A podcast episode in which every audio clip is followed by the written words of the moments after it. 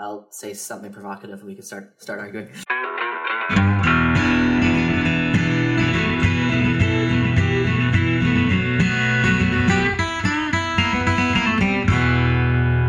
All right, welcome to another episode of Increments. Uh, Vaden, now that we both have real mic stands, do you think people will take us more seriously?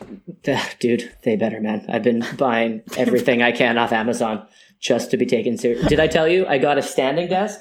And so right now I'm like standing and I have a like an elbow on the, the table and I'm really intensely looking uh, into the, the camera. So I, I think if that isn't going to make people take us seriously, then I honestly I don't know what. God, we better start releasing video soon so people can actually see the stuff. They better appreciate it, right? Yeah.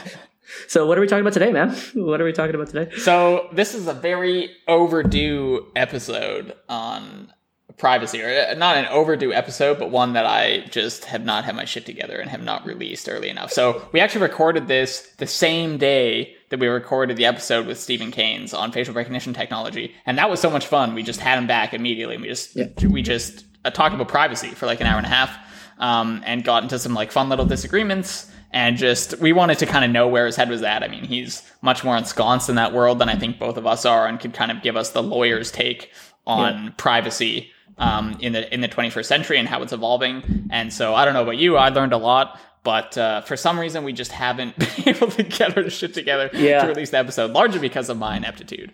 But, No, uh, no, it, it was a fun episode. Yeah, I, I remember I, I learned a lot. I think I started this one by just like straw manning his view in the most blatant possible way, and so it's a uh, it's a good uh, example of why it's so important to try to repeat back to your conversation partner what you think they think. Because when I did so, he's like, "Dude, that's not what I think at all," and it totally like derailed me for a little while. Um, but it's uh, it's a good reminder that it's it's so important to do that. So uh, I think at the very beginning you'll hear me start by putting my foot in my mouth, but Stephen gently uh, takes it out. So so in case you're skimming these episodes for the most interesting one, uh, I'll try and give you a preview of what we talk about, uh, if memory serves uh, correctly. So some of the things we touch on is uh, just the general trade-off between privacy and security, um, and how different uh, countries and how different organizations are, are managing that trade-off. Uh, we talk about who owns uh, the data. So if the individual is producing the data, do they actually own it, or is it the, the company that's providing the service um, on which they're producing the data? Um, and so how, and then in general, how do legal experts think about privacy? Um, how has that definition changed over time? And then privacy specifically in the COVID era, when sort of privacy um, has taken on some new new dimensions that uh, were unfamiliar to us before, um, and specifically how how different countries are are thinking about privacy and COVID and how facial recognition technology plays in into that uh, definition. yeah, it was um, it was a super enlightening conversation for for me because uh, Stephen's just brilliant and he's uh, trained in a very different field. So he's he's uh, in, in law school, right? Um, so he, he knows law like Yeah, quite intimately, and I'd recommend um, people check out his website and and we'll put a link to his.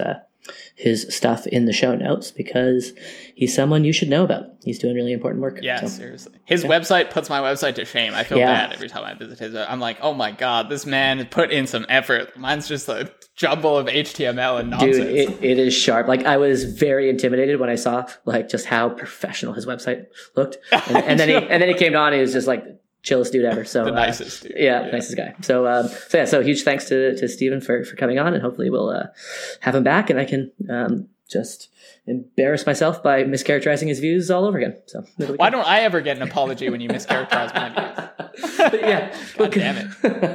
It's because I don't have a nice website. You- no, it's because I have to be polite to uh, to the guests, you know. But uh, Within the podcast family, it's just all punches. Okay, I get it. exactly. That's the only way I can win, dude, is by mischaracterizing and st- straw manning. So. Convince the audience I'm an idiot. All right. exactly. All right. Roll it.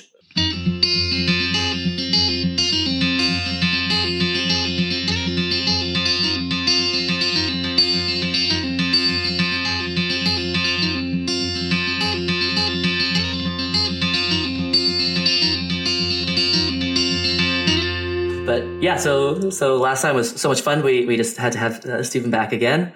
Um, the plan for this second episode is to just talk about privacy in general, uh, not focus on facial recognition technology too much, but uh, just see where the subject goes. So, so glad to have you back, man. Vaden is uh, an authoritarian at heart. he just wants to show his true colors in this episode. Exactly. Starting Yeah. high, starting high. Thank you so much for that introduction, Vaden and Ben. Just uh, very excited to be here again. Thanks for having me. Yeah, no, it's, it's going to be fun. So I wanted to pick up kind of where you left off because I think we have some interesting disagreements, but it's a subject. So the subject is privacy, um, and it's something I've been really trying to work my way through because I can't figure out how I feel about this. Um, I so I, I seem to hear you say that privacy is something we can never give up. Um, and I don't want to mischaracterize your view, but uh, that seems to me to be a position which is untenable because of the social contract. Just this idea that we we always give up certain um, uh, of our liberties in order to get other things which we value more. Um, and so, before I uh, opine too too much, I guess I'm curious if, if if that is your view or if I've mischaracterized it, but is it the case that you think privacy should never be given up? And if it's not the case, when should we give it up and, and why? So that is not my view. I didn't, my, I didn't my apologies. Yeah, yeah, my apologies. That's why we needed to have you back, so I wouldn't just talk smack no, all about you when That's you weren't around. clarify, right? That's what questions are yeah, for. exactly. My viewpoint was that is not that we should never give up privacy. Okay. Is that privacy is more valuable than we are currently assessing it Nice. as, as Nice an individual and as a society. Nice. Okay. Um, I guess one interesting metaphor that I'll open with, and I'll, I'll just put this to you guys to see if you agree with this. Um, there is a, the director of privacy at Stanford. His name's Al Gidari, and he's uh, one of my friends. And he wrote some re- before he came into privacy law. He actually did environmental law. And I was reading a blog post that he had posted years ago. And what I thought was fascinating was that he likened environmentalism to privacy in that we have laws and regulations with the EPA, but those laws and regulations are not to 100% prevent ecological disasters.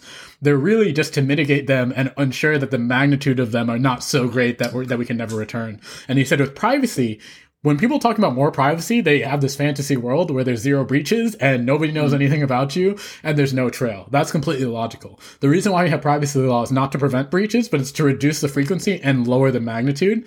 And I thought that that was a very hmm. inviting way. So if I kind of, mis- if I misstated that as like all privacy all the time, I apologize. I mean, migrating to a system where privacy is a little bit more valued and we all have a little bit greater literacy and active um, Mm, participation, I guess, in the management of such data instead of kind of passively clicking always accept and not really Yeah. delving a little bit deeper. Excellent clarification. Um, I guess I leapt to that uh, uh, uh, uh, straw man of your view because most of what we had talked about is all is pushing in the direction of uh, more privacy. Um, and so, what are some cases where you think uh, giving up privacy is is okay? And what are and to actually put a, a stronger question to you, what are some cases where you think we should uh, uh, give up privacy, which we currently haven't, in order to get stuff that we perhaps could could get?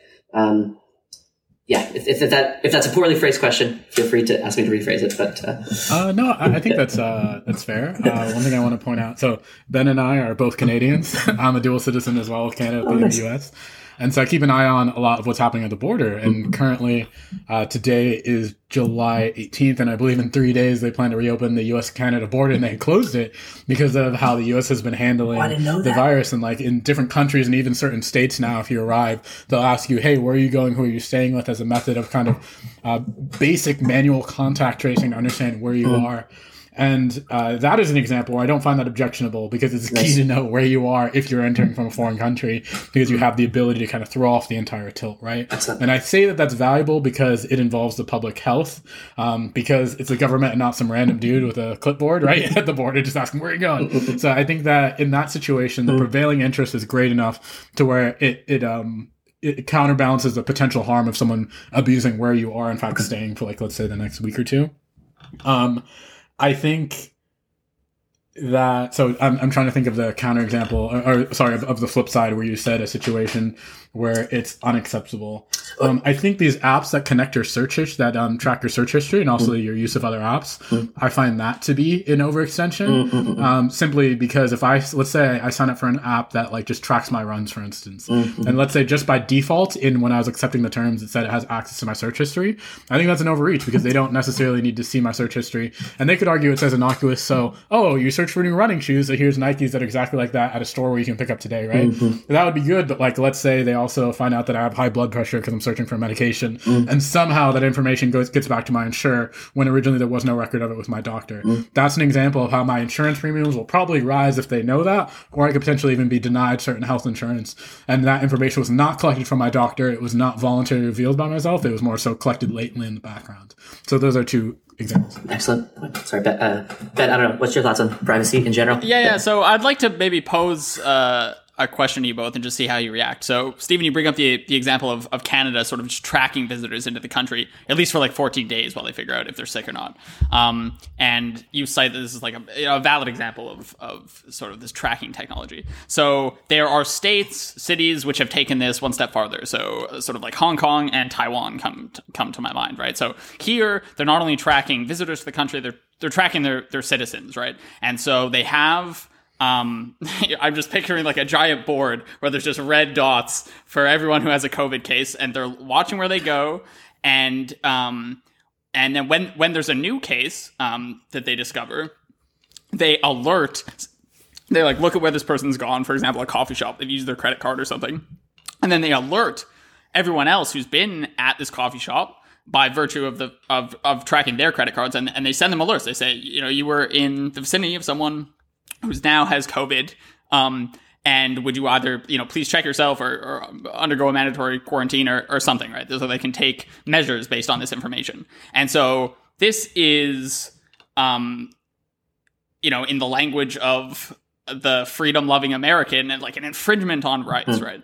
And, but there's there's a reason why uh, some states have handled the pandemic much more effectively than the United States has, right? Because like a behavior like that on the part of the government would never pass, right? There would be riots in the streets if you tried to implement something like that in the US. And so there is this trade-off, right, in, in terms of how much leeway we're going to allow government to like track us and how effectively they can respond to crises like a pandemic. So you cite Canada as an appropriate example of uh, you know t- sort of technology. Uh, and so I'm wondering what you think about like these, uh, yeah, so other countries in in like uh, South Asia, for example, that are sort of using this and and furthering the extent, um, but thereby are able to really reduce the the the impact of the coronavirus. Definitely. So it's pretty serendipitous that you asked specifically about contact tracing. I know I mentioned it lightly earlier, so kind of like planted the seed, but I've been uh, looking into this a lot. And I think that the two distinguishing factors between many of these systems is one, is it mandatory, right? So you look at countries like Singapore, for instance, where it is mandatory. Oh, no, sorry, sorry, I take that back.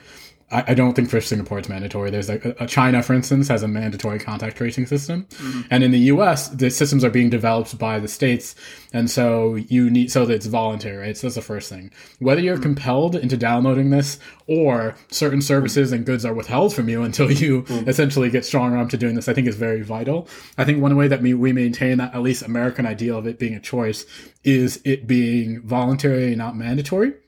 Secondly, I think the mechanism in which it works. Within these contact tracing, you can do it using Bluetooth or GPS. GPS is much more accurate, but uh, Bluetooth, um, you can use beacons to essentially make it anonymous. So you're not necessarily transmitting that, yes, I, Stephen Haynes, with this specific cell phone number, am the one who tested positive and then essentially sub, like transfer it to you. It says that we were just in the same vicinity and they're relatively anonymized, right? So I think that those are two ways of you can have privacy preserving features. And I've seen some projects where people are comparing these different systems from different states and different countries on those metrics, even things like retention, right? Like, you know, how long is the data kept? You know, who gets to see it? Also, as a public, do we get to know how many people in our county, how many notifications were sent out? So I think that there are a lot of considerations that, on one hand, it could be very repressive and it's instantly installed on your phone and collecting all this data, including your contacts, right? And I think it can be designed in a way where it's voluntary and you still reap the benefits of being notified if you were exposed without having to sacrifice everything. So I think it lies on a spectrum. Mm. And then the other thing I'll note about contact tracing is that even though we're talking about it digitally, manually, it's been going on for hundreds of years, and people have like, like used it successfully in previous pandemics with just manual people. And there are like states like New York who have people in clipboards that walk around and actually just show up at your house. The negative of that being though that now everybody on the block knows you most likely have COVID, and like there's a lot of uh, privacy that's inherently lost because of showing up to your house. Whereas an anonymous notification preserves that, so it's almost like a trade off, even in the method of delivery that we're talking about. Too. Do you have any thoughts, Vaden? Oh, uh, I, I, uh, Ben said he was going to pose a question to both of us, and so I, I wasn't sure if, uh, if, uh, but I, I Yeah, I guess- sorry, said. it was yeah, just- yeah, that was- it was just- yeah how, you- how do you how do you feel about that do you think like obviously that's not gonna pass in america just given Yeah, the well, american uh, psychology but like do you think that's an appropriate use of this technology like i have to say there's there is something appealing about it right you're putting a lot of power in the hands of the states but you know, there's a reason why their COVID numbers are not in the millions like they are in. in yeah, there's this the interesting. right? Um, so I, really like uh, Stephen your distinction of, of it being mandatory versus uh, optional. Um, I would add the, this idea of opting in versus opting out, which is uh, interesting. So um, I, I think if if everyone is forced to ha- be a little red dot on a map uh, and can't get out of it. Um, that's that's a little little much because the data could obviously be used for quite sinister purposes. Um, but if we move to uh, the use of, say, browser history in uh, recommending um, uh, particular commercial items on on um, online, or actually, maybe a better example is I have an Alexa, um, and I love my little Alexa. I talk to it uh, every morning and every night, and uh, and everything that I say to it is is um, me giving it data, which is being stored on a database, uh, uh, data of my like my voice. Um, often I'll like even right now it could be listening because I've said the wake word Alexa. Um, but at, but at any point um, I can go and I can you don't even call it a she, hey? Just call it an it. Like, come on. yeah. She's she's within earshot, so I need to be, be quiet. I, don't want to insult her. Um, but but anyway, uh, I could go on to the app and delete all of my own data. So I have uh, so it's a it's essentially an opt-in policy where um, by virtue of me buying this thing, they're going to store the data, but I can go and delete anything that I don't like. Um, same with with uh, Google's um, uh, voice recognition. Then you can go onto your website, sorry, your account and delete any of the data that you don't have uh, that you don't want people to have access to. And so that seems to me to be an interesting middle ground between this um, problem of, of you needing everyone to be participating in this system um, for it to become effective, but you also want to give people the freedom to uh, be removed from the system at their own uh, choosing. And and so I don't know. What are your thoughts on on this opt in opt out distinction, which I'm sure uh, is comes up in, in the face recognition technology uh, discussion quite quite often.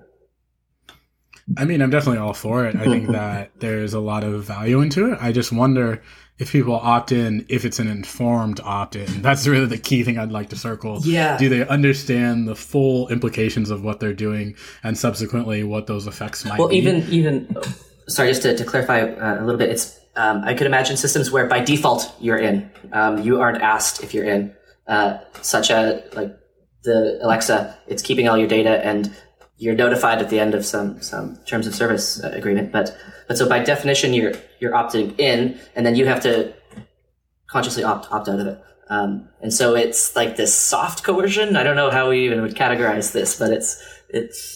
Sorry to, to cut you off, but I just want to clarify. No, no, I know what you mean. I think what's funny is when I was first talking about this with a friend, we joked and said it was like, remember the day that that U2 album just appeared on everybody's phone? like, you know, you Yeah, woke up- what what happened there? I got yeah. I was offended.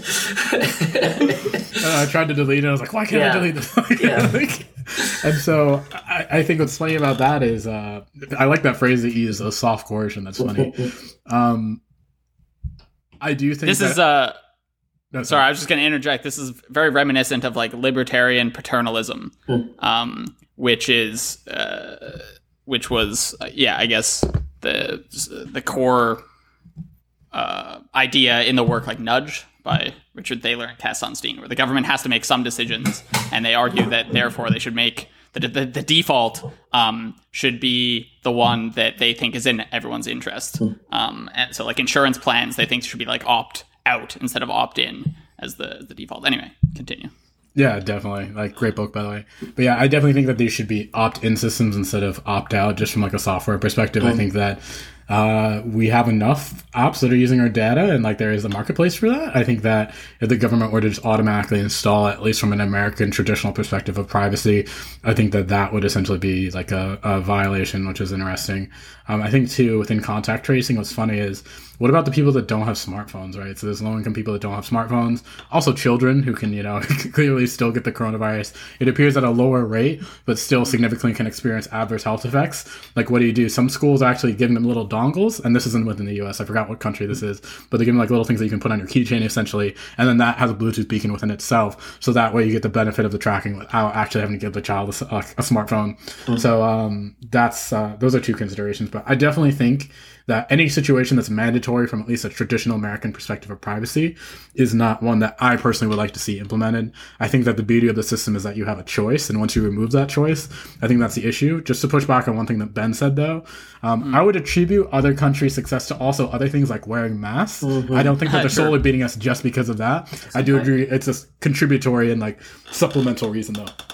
Yeah, point taken. Point definitely taken. Um, I, okay, I, yeah, that that given, I want to push back a little bit on this concept of like opt in, opt out because I think it only works in some domains. So, f- for example, when Vaden's talking about his Alexa, this is something that's only um, relevant to like your individual behavior, right? So yeah, you can just go in, delete your data, and it's effective in as much as you allow it to remember things about you. But some a, a broad system of like facial recognition technology that's is a network spanning a country um, is not something that is uh, pertains only to like a single individual, right? It's effective hmm. as a as a technology that um, covers like every individual in a country, and like same with contact tracing, right? If you have just a couple, if if it's opt out, and all of a sudden you can just say no, I don't want you tracing me. Yeah, that's a good then point. the effectiveness of the government to you know, enforce quarantine and actually damp down uh, problem hmm. areas um, or uh, reduce the spread of the virus is significantly hampered it's like, by people uh, just saying, you know, I don't want to be, I don't want to. Okay, we have so to rob a bank, but everyone make sure you opt out of the facial recognition uh, technology. yeah, exactly. Uh, just sorry, go ahead. So I I agree that it's impaired with the with that notion that people can kind of just like you know remove themselves. Yeah. And I know that a lot of people are pointing to that statistic that said sixty percent of the population need to download it for it to be effective. However, mm-hmm. I would still put forth even if we don't reach that critical mass, the benefit is still that you at least get a notification. Because what is the end goal here, right? We want people to make more educated health decisions. Yes, it would be great if we could get to that 60%, but I think that if you have an elderly parent, for instance, that you live with, and then you know you get a notification, mm-hmm. like I think that you're better off knowing and at least having the, the capability to make that different set of decisions. I think that still empowering the individual to make a decision is still very helpful, even if it's not oh, we reached 60%, so now we can, you know, actually accurately mm-hmm. predict and then completely stamp this out. Mm-hmm. I think that we're all looking for the silver bullet when really we should be asking ourselves what adds to our end goals and then what detracts from our end goals and just go from that perspective. Mm-hmm. I don't think any one solution will 100% save us from this virus. Mm-hmm. I think we need a host of tools in our toolkit. And I think that to not use digital contact tracing because we're afraid that not enough people will download it and not to even attempt or at least encourage people to use it if it is a validly created system, I think that that's a mistake. It's, it's, so okay, so here's something I've been thinking about on this privacy thing, and I don't have a, a super well thought out opinion here, but let's let's, uh, let's bounce it back and forth together. So people talk about data as if it's it's their data. So it's like when I go on to um, Pinterest uh, or when I go onto uh, Amazon and Chrome collects my browsing history, it's like the assumption is it is my data that people are collecting. But I have this image of like imagine you're sitting at Starbucks and you're just writing down everybody who walks in and walks out um, of the Starbucks and like a middle-aged woman, uh, guy pushing a stroller. It's not obvious that the data belongs to the people who are being written. Uh, it, in that scenario, it seems like the data belongs to the person who's doing the collecting. Right? Um, Chrome has Google has provided us a browser. Um, we are using their browser. Uh, and if they want to monitor the usage of the users, how like it, it's not super clear to me that the data is mine. Um, they put in the work to collect it. Uh, if if I'm watching birds and I write down the birds that I watch, is it the birds' data or is it my data because I've put in the time to to do this collection? Um, and so, a lot of the privacy discussion uh, is premised on the idea that it's my data um, and that other people are collecting it and taking it from me and stripping me of my privacy. Um, but it doesn't seem obvious that that's true. So what do you guys think of this? That like the owner of the data is the one who collects it, not the one about whom it's being collected. That is an English sentence. yeah, I it's I think that's a good point in a vacuum, but I think there's confounding mm. issues mm. of the inability to like fully function in society without using a lot of these platforms, right? Okay, it's nice almost like coercion, right? Like you, if you're not going to use Google, if you're going to use Bing and you're not going to use Google, you're going to suffer some serious yeah. consequences, right? Like, yeah.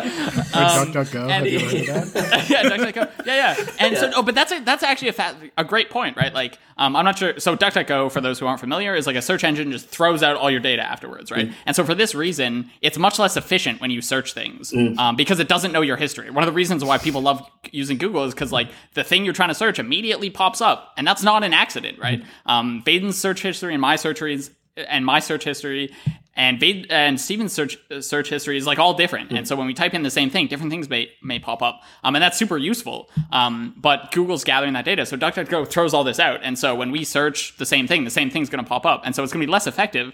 Um, and you know, there's a reason why not that many people use DuckDuckGo, mm-hmm. um, and so there's there's this element of like you know if you want to keep up in society you, you got to be on some of these platforms. You have to give away some of your data. So um, if you suffered like no loss by not giving your data then i i think i take the point.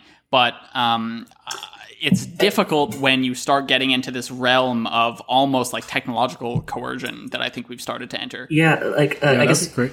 Oh, yeah, sorry, Steve, no, go ahead. Yeah, that's a great point, Ben. Um, I wanted to say, like, my first instinct was yes, that kind of like antitrust angle of like the market is dominated by these people, and you mm-hmm. will not get by. Like, if I needed to send you a document and I didn't send it as a dot docx, right? It's like you'd be like, "What is this?" Right? You know. um, I know that like Apple has their own proprietary word processing software, but almost no one uses it, mm-hmm. and I'm sure that they have a way to export it in a way that integrates and talks to mm-hmm. Microsoft Word. Um, the other thing I'd point out, I think that, that was are you dissing Pages, man? Pages is great. yeah, Pages. That's it. Thank you. But I think it's interesting that that example, the passive observer. Um, I think that it's a very interesting one, but I also differentiate in the sense of these platforms only work if we're assuming that Google is not always going into our stuff unless we've already permitted it. So, for instance, um, I was at a like workshop slash presentation where someone from ethics at Google was there, right? And they were talking to a bunch of students.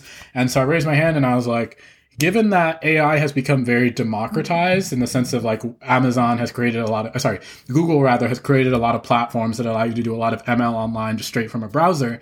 How are you ensuring that like people aren't using these for like nefarious or like purposes while still respecting their privacy, right?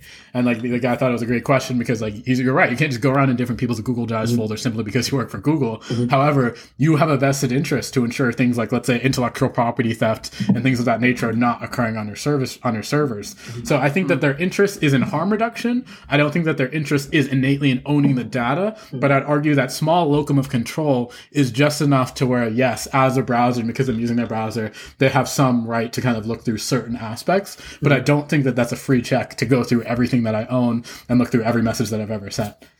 That's an excellent point. Yeah, I. So I guess I bring up the data question um, because the same argument would apply to just privacy in general. Where if I uh, go to Starbucks uh, and somebody observes me, are they taking my privacy, or am I like, is it even mine to to to give? Uh, your examples, I think, are nice because it, indicates misuses of technology or um, what's a better way to put it? It, it? It's like specific instances where the harm of an action outweighs any of the benefit. Um, and that makes a lot of sense to me. But when we talk about privacy or data as if it belongs to a particular person or agency and it's being taken from us, um, I think that that adds this emotional uh, uh, element to the conversation which can uh, obscure rather than clarify. I yeah, I don't even know if I'm going anywhere with this, but I'm just thinking out loud. So sorry, please, please, yeah. Uh, one thing I want to make clear yeah. from just a very basic legal perspective, though, yeah. like we always talk about, did you have a reasonable expectation of privacy? Mm-hmm. So meaning, like you know, That's there's nice a difference between if you do something in the street outside your house, bath versus like in your own bathroom, for instance, right? So I would argue that although um, we think of the internet as a whole as a public forum where a lot of this discourse goes on, I would argue that the action of walking into a Target and seeing someone is publicly availing yourself. Whereas what I type into my search bar, if it's in the presence of like my own car or something, that is more of a private activity. Even though everybody else has availability to that website, I would differentiate it on that basis. So one is a, is a deliberate action in public and the other is more a private action taken by an individual. Okay, so you've given me a question I can ask to start understanding how I feel about this. So, how do legal experts think about the concept of privacy? Um, you you just uh, said the phrase reasonable expectation of privacy, which is uh, a term I've heard used, but I don't have a good understanding here. So, is there a clear delineation of different kinds of privacy uh, when it's okay to talk me through how legal people think about privacy because I know nothing. So, yeah. How long do you have? um, but, but, yeah, so I'm gonna try to go over some very broad concepts. Awesome. Um, forgive me and correct me in the comments if anyone disagrees with some of my um, initial points or assertions.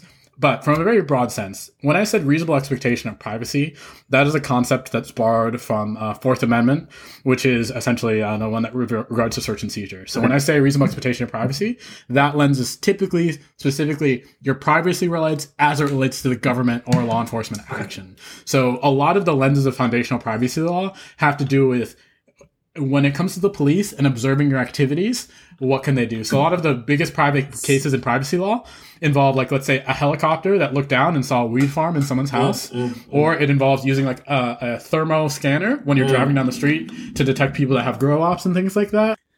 Unfortunately, Stephen's audio cuts out at this point, uh, probably because he was making too much sense. Uh, the universe couldn't even handle it.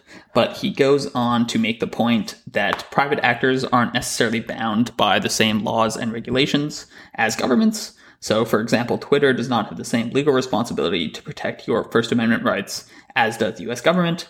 And so, in all situations with regards to privacy, it's important to ask who's the actor.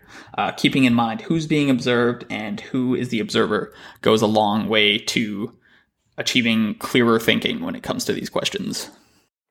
That was hugely clarifying. Thank you. Because in my previous examples, I think I was getting stuck on my, like, you're sitting in Starbucks observing somebody, and I didn't recognize the importance of this like, government civilian distinction. And then you have this gray area of, of these really large companies. And so um, just that first uh, uh, uh, uh, introduction of a new concept was great, which is if you're going to think about privacy, you have to think about who are the players. And once you have that player framework, then um, you can start to make a bit more sense. And this ties to what Ben was saying, which is like you can't just easily switch to DuckDuckGo. And so in that case, the, the players are, are these giant uh, tech, tech companies. So Excellent. Keep going. That was great. I've, I've, learned so much in that last answer. Please. Um, I don't know if you have anything else to say on the privacy issue or, or uh, uh, if I return yeah, what, to the original question. Yeah, one sorry. question I guess I, I want to ask is like, to what extent has this definition of the reasonable expectation of privacy changed over time, right? Presumably, it is a function of the technological landscape to a certain extent, right? Like with different technologies, um, we have different expectations of what constitutes privacy. And so, you know, you, you mentioned that this is based off the Fourth Amendment written by like the founders of the US. They probably had a very different idea of what this reasonable expectation of privacy was to what someone now does, just based on the ubiquity of tracking software and, and cell phone data and all this stuff. And so, um, yeah, I guess to, to what extent is this sort of a fluid concept that's continually debated and changing over time? And is it changing in a presumably it's changing in a specific direction, right? Presumably our expectation is becoming um, less and less stringent, maybe is the best word over time. You know, we, we expect more and more people, more and more companies to have our data. Um, and so, hmm. yeah, I guess I'm just, it's half a half question, half assertion there that I'm throwing out there. But no, no, I totally get you. Um, I think that one of the biggest shifts that we've seen in privacy is the automation and the fact that it's ongoing, right? So one of the biggest cases is in, I guess, Fourth Amendment law was essentially officers that were trying to catch someone who was supposedly illegally producing meth, and they attached a tracker to his car, and the court found that they shouldn't have been able to surveil him for a certain amount of days. I think it was like 28 days or something without a warrant, right?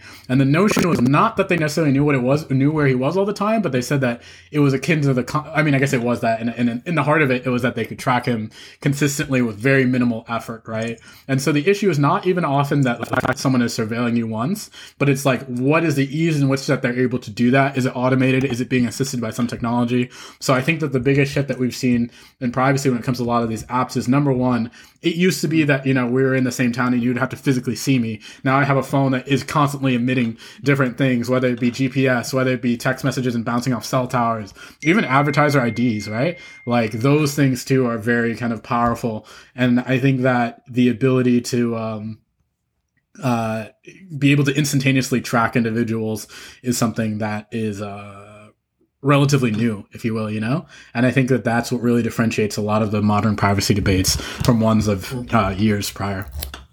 And I guess also um, just uh, kind of bouncing on what, what Stephen said earlier, uh, when new big players come into the game that don't fit this uh, uh framework which the, the founding fathers came up with 200 years ago, mm. like giant private tech companies, then the conversation has to begin anew because we don't know how the various companies are all going to relate to one another. So um, I just love this idea of having to consider the agents uh, uh, as a central part of this this question to, to try to make progress.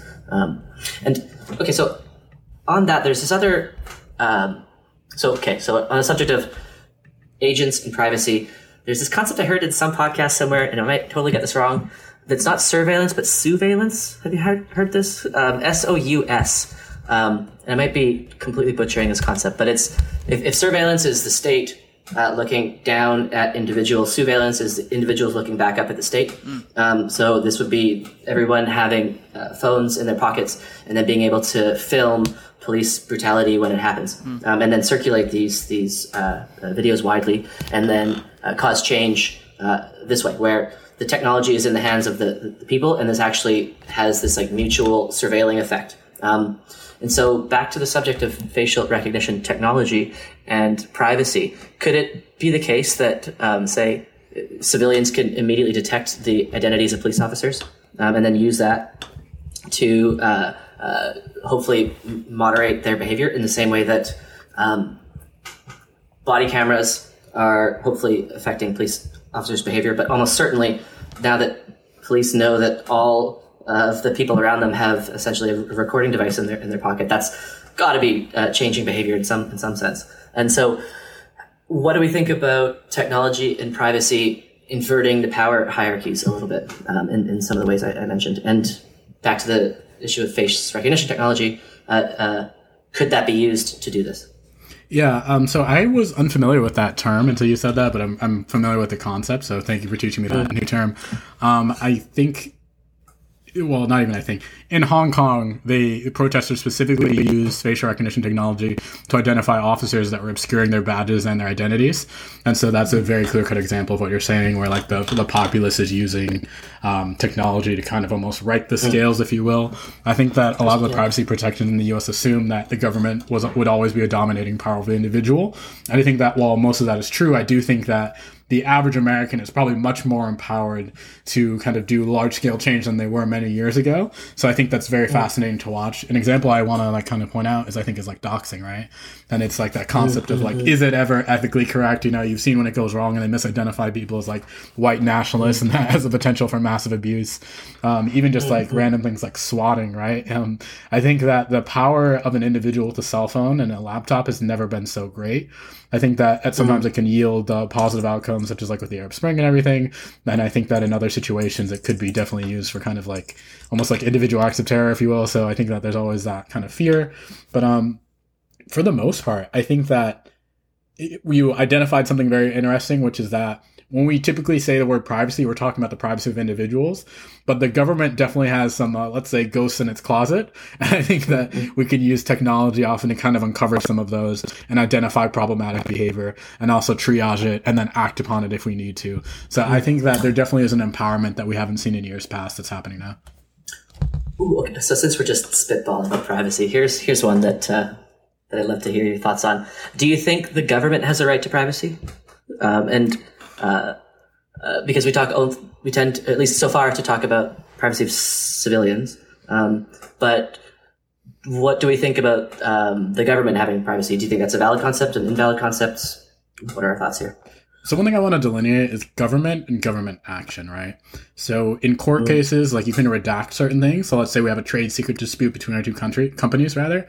Um, if you want to raise it to the, the seriousness of litigation, but you don't want to expose expose all of your information to public record, you can redact it or have parts of it sealed. So I think that there are sometimes in government action when dealing with certain players, there's a benefit to the redaction and some of that. But I think that when it comes to government expenditures and specific like large scale policy decisions, I think that there should be a higher standard, and I think that people should be um, encouraged to have a very transparent form of government. I think that it's in our best interest to know exactly what's happening. Now, obviously, there are certain things that um, maybe we shouldn't fully announce, like let's say military strategic operations and things like that in the moment. But I do think that there is much more room for transparency in our current government as it relates to spending, policy decisions, and also even just like even say like say political influences and stuff like that. I think that there's a large amount of uh, activity going on, particularly with the current administration, that we can even just largely define as suboptimal. That if we shined a light on it, we might be able to uncover certain things. So. In the, ro- in the a rosiest term, way, yeah. I'll say that. That's the nicest way I can Sub, suboptimal performance from the current administration. Lots of room for improvement. That's so great. yeah, my initial reaction to that was like, no, government is comprised of individuals themselves who have a right to privacy, but government as an entity is not. I'm not. I'm not even sure what that concept looks like exactly. Um, because you know, government is charged with making decisions that reflect, presumably reflect the values of the electorate and the electorate thereby has a right to know what those decisions are. But then, Stephen, you, you know, you mentioned like militaristic interventions, right? And that it might be, it might prove um, difficult for the operation if they're just going to disclose all uh, all aspects of some military operation to the public. And then I realized like this line is quite hard to draw, right? So what you know, what are you going to say here? You're going to say it's only we're only going to disclose the information that's in the public's best interest. But who's making that call, right? Like, do you want, like, do you have to vote, like in Congress or something? Does the president just get to say what information is allowed to be leaked to the public? Are we going to confine it only to militaristic operations? Um, and so this is actually, as soon as you said that, I realized this is actually a much more complicated question that than maybe we'd let on. So- um, and so, yeah. It's a great question. I think that the way that modern privacy law tackles this is that they do it by classes of information and also they do it by who is the subject of that information. So for instance, if you look at like let's say HIPAA law compared to like educational law, right? Like there's certain classes of information that you just can't reveal unless, you know, there's waived consent and these other issues, right? And then also Sorry for the uh, the non law students. Uh, what's HIPAA law? Oh, sorry. Uh, HIPAA. Uh, I'm blanking on the exact translation of that acronym, but it's essentially the law that protects um, uh, patients or people who are receiving healthcare from having their information shared by healthcare providers. So it's the reason why your doctor can talk to another doctor to consult, but your doctor can't just like, you know, go laugh on the phone to their spouse about what they witnessed essentially. And it also in terms of data, like if I, let's say I get an x-ray at your uh, clinic, for instance, right? It prevents you from transferring it without my knowledge. And that's why you have to do those waived authorizations when you get a new doctor um, to transfer that information. So HIPAA law protects medical patients from having their information um, unfairly disclosed. Um, and then um, to give you an example, within law, because I work with now juvenile delinquency law, so essentially representing children charged with crimes. Um, and what's fascinating is when it comes to the public, in most jurisdictions, if it's like, let's say, like a heinous crime, or even if it's something as I don't, want to say like you know it's innocuous because like you know Grand Theft Auto is relatively serious, but like in terms of like victims, it's not as big. I would say as violent crime. Um, in in most scenarios, they will not identify the minor. They might give you the initials, or they might even just use a fabricated name, but they won't post a picture. They'll just post a silhouette. So I think that the classification and how we determine what gets released, do it by the class of information, or do it by who specifically is the focus of the data and that information. That's that's really Okay, let, let me give That's you. Sorry, you want to go? what- no, no, no, no, go ahead. Go ahead. So let me give an example that I think does doesn't quite fit into that framework. So, to what extent should the public be made aware of the auditing strategy of the federal government? right? So in the in the U.S. case, the IRS. So the IRS conducts like audits every year. They get a bunch of tax returns. They conduct audits. So presumably there can't be 100% transparency here because if you know the exact methodology that's used to choose who to audit, then those who are trying to cheat on their taxes will make sure that they don't hit any of those flags, right? And so no one's going to be caught uh, cheating ever on their on their taxes. Um, at the same time, you probably don't want this system to be 100% black box. You kind of want the public to be able to investigate, like, oh, are certain communities being targeted more than other ones? Are is auditing falling more towards the low low income people than high income, for example, right? And so mm. those seem to be legitimate questions that the public may have that presumably they want answers to. And so drawing that dividing line though between 100% transparency and zero seems difficult, right? And I'm not sure if that can be answered just in terms of like who's being affected and who's not. Um, so I just put that to you as a sort of case study. Yeah, when we talk about auditing, I want to clarify something. I think that you can audit in terms of the results of the system and who had access to the system.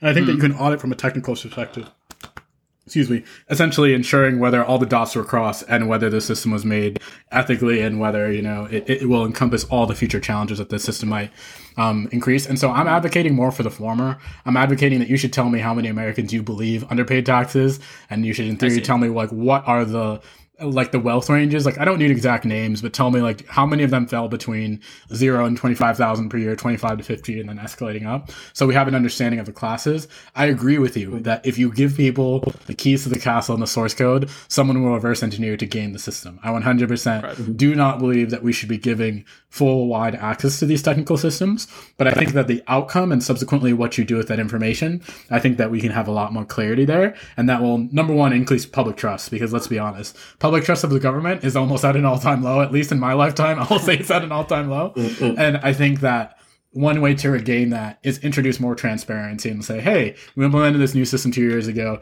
Here's what it did. Here's what it here's what it um, failed to do, and here's how we're moving forward." Without necessarily revealing the secret sauce, so to speak.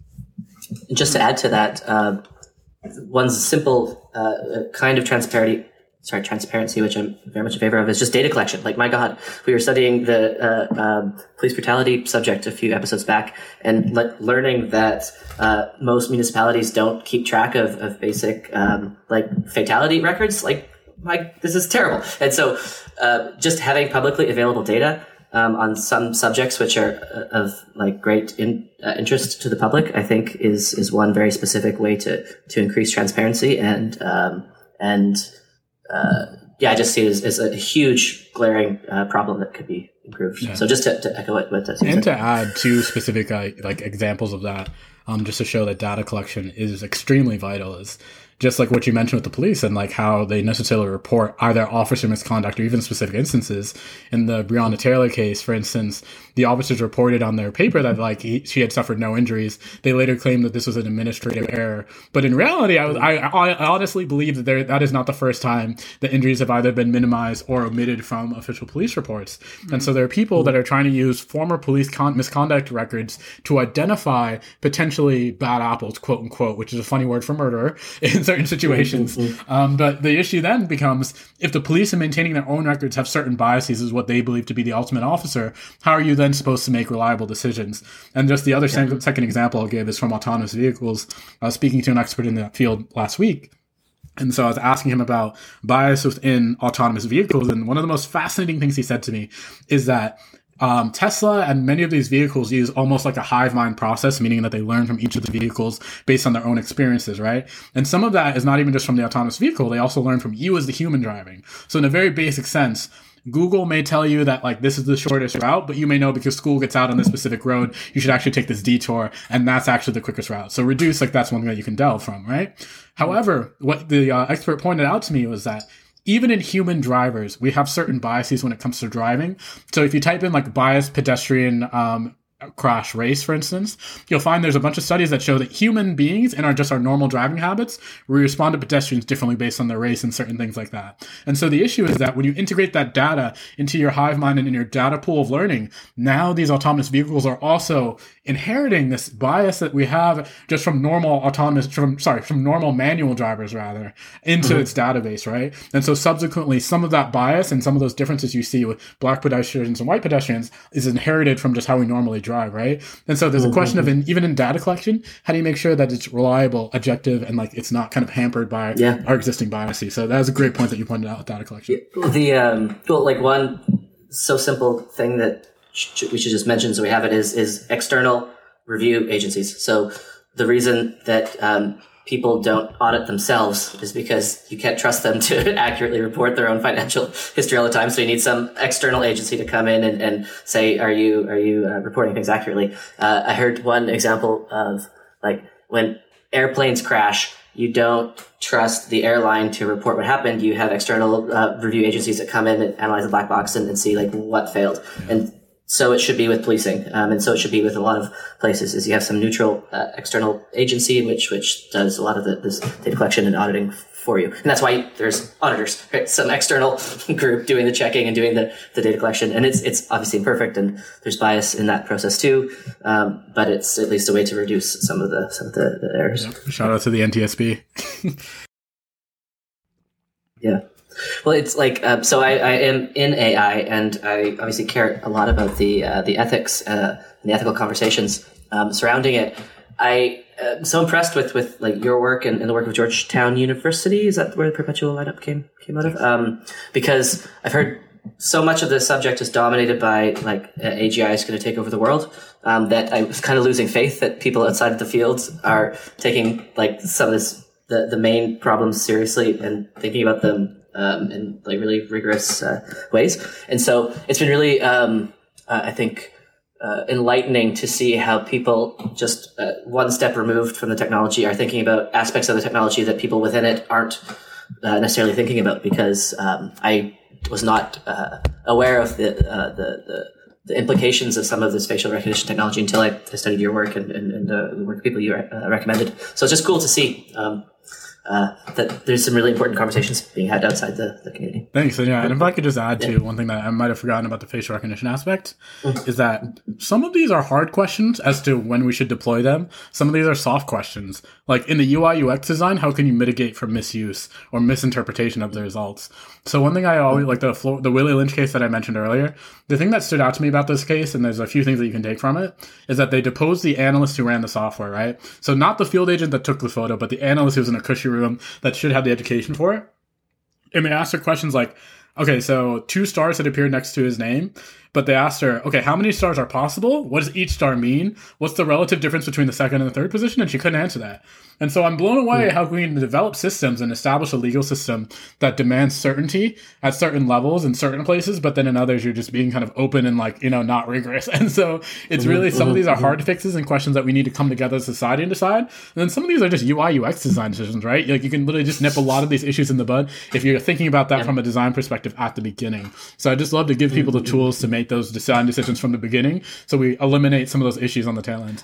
I guess yeah. One thing, just in terms of framework of thinking about stuff, often I guess my util- utilitarian leanings encourage me to think about things in terms of like costs and benefits, right? So I tend to think about like policies and security, what have you, in terms of like do the do the costs outweigh the benefits or vice versa. And so I'm curious if you guys hold a more absolutist position with respect to like security and privacy and you think there are just certain breaches which should not happen regardless of the circumstances? Or if there are situations in which you know if the benefits for some larger group of people outweigh the cost for a smaller group of people should uh, we allow that to to take place? Um, all of that obviously is assuming that we could like know what the cost and benefits are and that is its own conversation. Trying to assess those can be difficult. But i'm wondering if that is a general lens through which you guys tend to view things like just you know we we try and calculate the cost we try and look at the benefits we try and assess where the technology is going and then we make a decision from there or if you think about things more um, in yeah an absolutist term where you say like a certain breach of privacy you know the government for example or a police station knowing where where you are at all times is inadmissible, no matter what, no matter what what the benefits are. Um, and yeah, just how you guys try and reason through these things. I think that I approach it with a little bit more of a holistic view, so it's almost like a third category. Um, I think that costs and benefits, although great as a starting point, I think that I want to point out that not all costs are borne equally. And I'd argue that people's privacy may have different values, both internally and externally to the market something that was really eye opening um, was a conference that I actually went to at Georgetown that was put on by the same center that I had written Perpetual Lineup. And they were talking about mass surveillance of the poor and specifically situations like truck drivers who have monitors on their car, on themselves, tracking them from location to location. Every second must be accounted for. They talked about like Amazon warehouses, how people even have their bathroom breaks times, um, mm-hmm. and how in certain, um, low income and public housing, people are using facial recognition to cut down on things like unauthorized tenants and how, and often like, I guess my, the argument of crime that we had discussed in, during the first podcast and how facial recognition can be used to combat crime. My biggest mm-hmm. issue with that is that that's often used as a pretext to kind of just shove technology on down people's throats that are like not necessarily the most sophisticated users and are often in low income situations. So I feel like the mm-hmm. notion of safer societies is sometimes used as pretext as to why we need to integrate this now and like this whole like kind of notion. And it's like I think that in most places in America, crime is almost inevitable. And I think that sometimes we live in a fantasy land where we imagine where we can get that down to zero. I 100% agree that not all crime is equal. And I agree that we should definitely be trending hopefully towards, you know, decreasing crime over the, over the range. But I think that people have this fantasy view sometimes that we can reduce it to 100% zero. And I think that the, if we were to do that, we would not live in a world that's recognizable to our current one in terms of our freedoms mm. and our privacies. Right. So that's one thing that I'm always cognizant of. But to answer your specific question about the lens that I use, it's definitely very situation based, and I try to mm. look at it from a variety of angles. Mm-hmm. Yeah, like um, on the absolutism question, uh, I would say that uh, I um, I tend to be absolutist on uh, policies rather than um, concepts like privacy or freedom or liberty or democracy, which are very difficult to, to pin down. Um, and the things which I like am absolutist about are uh, only those which have been borne out over um, hundreds of years to be uh, uh, uh effective, like a free press, for example. um, I would be very absolutist in the idea that uh, you need a free press. Um, and it's it's rare when I uh, would say something like that, but it, um, but only in those circumstances where like we've tried all the alternatives and this seems to be the best one would I, I tend to, to dig my, my heels in and say we, we absolutely need this. Or um, uh, civil rights movement or or gay rights movement. Like yeah I'll absolutely I'll be quite absolutist on on these these points. But on questions of um, do I have a, a, right to privacy always and forever? Uh, I don't think so and and that's why I um, I, I like the inclusion of um, both classes of information uh, and also uh, different agents because these were included into law precisely because people were, were trying to wrestle with these issues and realize that like we can't just focus on privacy as like capital P privacy. We need to introduce some extra concepts here in order to start making progress on, on such difficult difficult issues. And so uh, so yeah, I don't know. What, what, what do you think? No, I agree. Yeah. Like if it, if it was like a two yeah. second, if it was just a one sentence thesis, I would be. Yeah. It would be absolute privacy is a farce. Absolute safety is a farce. yeah, nice, like, nice, right. nice. Yeah, put that on a bumper sticker. and yeah, I don't know, Ben. But uh, what are your thoughts? Nice, yeah, because we should wind down soon. But uh, yeah, yeah, but sure. Just, yeah, yeah one thing I guess I'd like to pull apart, maybe now, maybe later is you know like Vaden, you and I have talked a lot about how change happens and how we evaluate it. So like you know, as mm-hmm. as a society, we sort of like take these incremental steps in certain ways, and then we try and evaluate it to the best of our abilities. Mm-hmm. And if it seems promising, mm-hmm. we can move further in that direction. If it doesn't, we move away. Um, but this requires that the experiments, these social experiments, like take place at the end of the day. So you know, to be mm-hmm. somewhat provocative, like maybe an ultimate panopticon in which everyone's filmed all the time is actually the ultimate state of being. I highly doubt it, but you know, just the, the thought experiment. But it seems unlikely that we will actually institute such a policy, right? So it seems hard to like have that knowledge beforehand. And it almost seems unethical to even propose such an experiment, given what we know about like how power dynamics uh, uh, play themselves out in in this country and the disparities that exist between groups and whatnot. And so, you know, it, you you cite the example of like the free press, right? We've seen that the free press um, has been of a great advantage to many societies over a course of 100 years, but there's a lot of policies for which we don't have that sort of data. Right, we, mm-hmm. you know, we, we mm-hmm. can't say well the panopticon has failed because it's been it's been mm-hmm. tried in societies for 100 years and hasn't led to good outcomes. Like no, we have no data on this, and so I guess this just goes to to the question of like what exper what societal experiments do you sort of try, right? Like even if you're skeptical of something, do you still try it in a in a certain region to just understand how it worked? Um, but then, of course, you're subjecting the people who live in that region to potentially some very disadvantageous situations. And so, um, you know, there's this whole like, role but- of like how we learn as society, how we learn what's good, what's bad, and a lot of it tends to be up to chance because there's certain experiments that we just don't want to. We don't want to um, partake in, I guess, as a And that's the thing. I, I think that what you just hit on is like when people talk about surveillance, they often think of someone watching them through a closed circuit TV. But like even just having a phone on you is surveillance. You driving your car on the highway and E-ZPass, just dinging every time you go past a meter, that's surveillance. Like red light cameras, Excellent surveillance. So I, I, I'm of the mindset that we have so many beacons, if you will, constantly either emitting directly from us or tracing us in a mm-hmm. sense that I'm asking why add one more knife to the set, essentially. Like, I don't understand why we need to progress that. And I do feel like that Panopticon, I feel that mm-hmm. although um, it seems very far fetched when you look at places like Detroit and Chicago, where there's an ever increasing amount of cameras, and it's often under the control of like one department, and then there's situations where other people from out of state may be able to have access to it. I think that's when you start getting into Panopticon territory. And what's happening in SF right now with the cameras too, if those were ever centralized and the access was united, that begins to look like the Panopticon to me too. And I just want to be very careful to kind of like push back on that like wherever I see it, and just at least question whether that's actually what we want to do, and whether input has been taken from every um, person that may be affected by the system. yeah, I can't improve on uh, what was just said. So that sounds that sounds great. Um, any closing thoughts? Uh, nothing so much. Of, actually, no. I do have one closing thought, which is just that um, I've benefited so much from conversations uh, with with you, Stephen, and and uh, I hope that you come back at some point uh, in the future, especially when you think that there's something in the tech sector which techies aren't taking seriously. You at least have one channel into it through uh, through through Ben and I. Definitely. Um, so yeah, yeah, it's been so much fun. Yeah. Thank you so much, guys. I really appreciate it. I mean, there shouldn't be much of a, you know, there shouldn't really be a reason for you to come back on because we've solved privacy. So Yeah. I think I think we're good. We're good to go. The, the problem has Yeah, the privacy issue is solved.